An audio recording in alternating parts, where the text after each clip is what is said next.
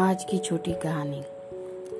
एक कटोरिया जो लकड़ी काटता है और एक सेठ की बेटे की कहानी। दोनों बचपन से साथ में पढ़ते थे और पढ़ते पढ़ते दोनों बड़े हुए।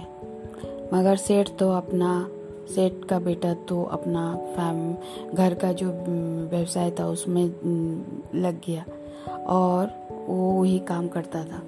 मगर जो कटोरिया था, उसका बेटा को कोई नौकरी नहीं मिली तो वो लकड़ी काटता था और पूरा दिन लकड़ी काटता था और शाम को जाके उसे बेच आता था। यही करके उसका दिन चलता था। एक दिन क्या हुआ कि सेठ के बेटे को बुखार हुआ। सेठ का बेटा को जैसे ही बुखार हुआ, ओ, एकदम आराम से सोने लगा। वो खाता, पीता अच्छा अच्छा फल फल, उल खाता और मेडिसिन लेता और सो जाता। रेस्ट ही लेने, बहुत ज़्यादा आराम करने लगा।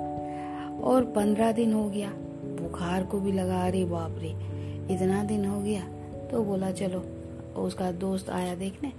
तो फिर उसका दोस्त को हो गया बुखार। वो गया, देखा, रात को उसका पूरा बदन तब रहा था। वो क्या किया रात भर तो सोया। सुबह उठ के अपना कुढ़ाड़ी लेके वो जंगल चला गया और वहाँ जाके इस पेड़, उस पेड़, सब पेड़ से जाके पेड़ काटने लगा, डाली काटने लगा। ऐसे करते करते सब डाली काटा, फिर उसको बांधा और फिर वो चला गया हाट में बेचने। इसी तरह वो दो दिन गया, उसको बुखार उतर नहीं रहा था, मगर वो काम करना नहीं छोड़ रहा था। से बहुत कुछ दिन जाने के बाद बुखार खुद ही आके उससे बोला कि, अरे, तुमको बुखार आया हुआ है और तुम इतना काम कर रहे हो? तो कटोरिया बोला, अगर मैं काम नहीं करूँगा तो मेरा घर कैसे चलेगा? मैं खाऊँगा क्या? मेरे बच्चे क्या खाएँगे? मेरा परिवार कैसे चलेगा? मुझे तो काम करना ही पड़ेगा। बुखार अपने आप ठीक हो जाएगा।